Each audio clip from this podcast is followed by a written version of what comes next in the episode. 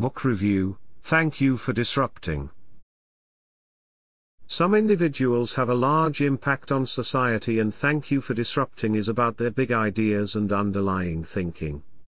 Disruption is a well defined term now, but many decades ago, when it was introduced by Jean Marie Dru, that was not the case. The business culture was still wowed by continuous improvement methodology, and disruption had a negative connotation. Lee Clow was Steve Jobs' dedicated advertising partner and a friend from the very beginning of Apple. He was behind the famous 1984 Think Different ad as well as the 66 Mac vs. PC commercials. According to Clow, ideas accelerate change. They rule the world. He is not a believer of good ads but big ideas. Brands should associate themselves with powerful ideas that state what the brand stands for. A big idea works as a source of inspiration but also as a filter. They focus and provide consistency to the digitally disperse and fragmented marketing space. Previously advertising was about producing creative messages to the audience.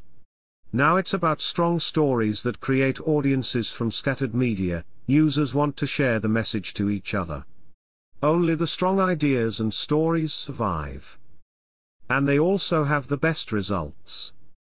According to McKinsey, the more creative the campaign, the higher the likelihood that the featured product will sell. Creatively awarded campaigns seem to ensure also better returns with a less risk. One of the leading trails between different persons from Steve Jobs, Lee Clow and Bernard Arnault, of LVMH, to Oprah Winfrey is their dedication to pay careful attention to detail. They are very involved with every aspect of the brand experience and how it is presented in the everyday mundane business aspects.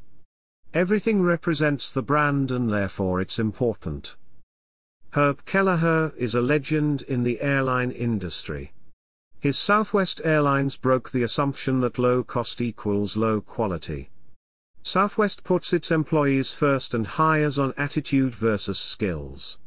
With a right company culture it has achieved revenues of over 35 billion, and it has never laid off a single employee since its foundation in 1971.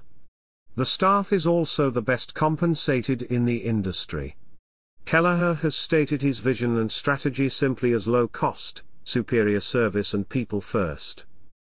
Leading entrepreneurs consider their organization to be in a continuous state of flux.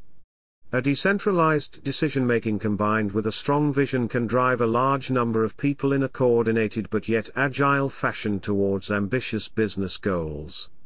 Organizations become vulnerable to disruption the moment they start to protect their turf and focus on incremental improvements. Great companies create markets instead of focus on gaining market share. They keep their attention on business models and not just on products. Big ideas and strong values move people.